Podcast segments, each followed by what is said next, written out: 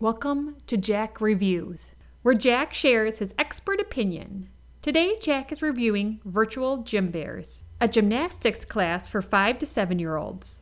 Jack, what did you think about the Virtual Gym Bears today? I think it was good. It's a place where there's like dance at the place and there's also gymnastics. There is lots of doors where leads into um dance rooms and there is only two rooms that lead up to gymnastics.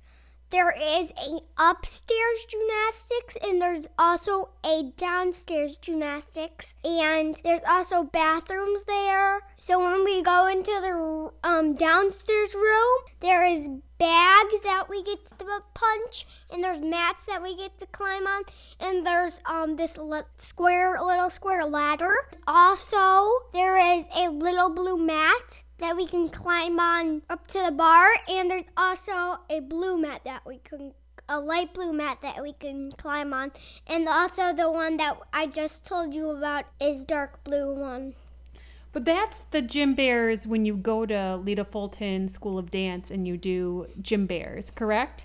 Yes. That's not the virtual class. That's how her studio is set up. What was it like to do Gym Bears at home via the computer? What what did that feel like? It felt good.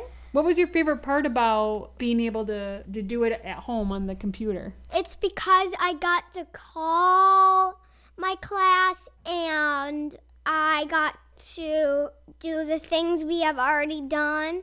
But the thing that I don't really like is that I couldn't do the things that are upstairs.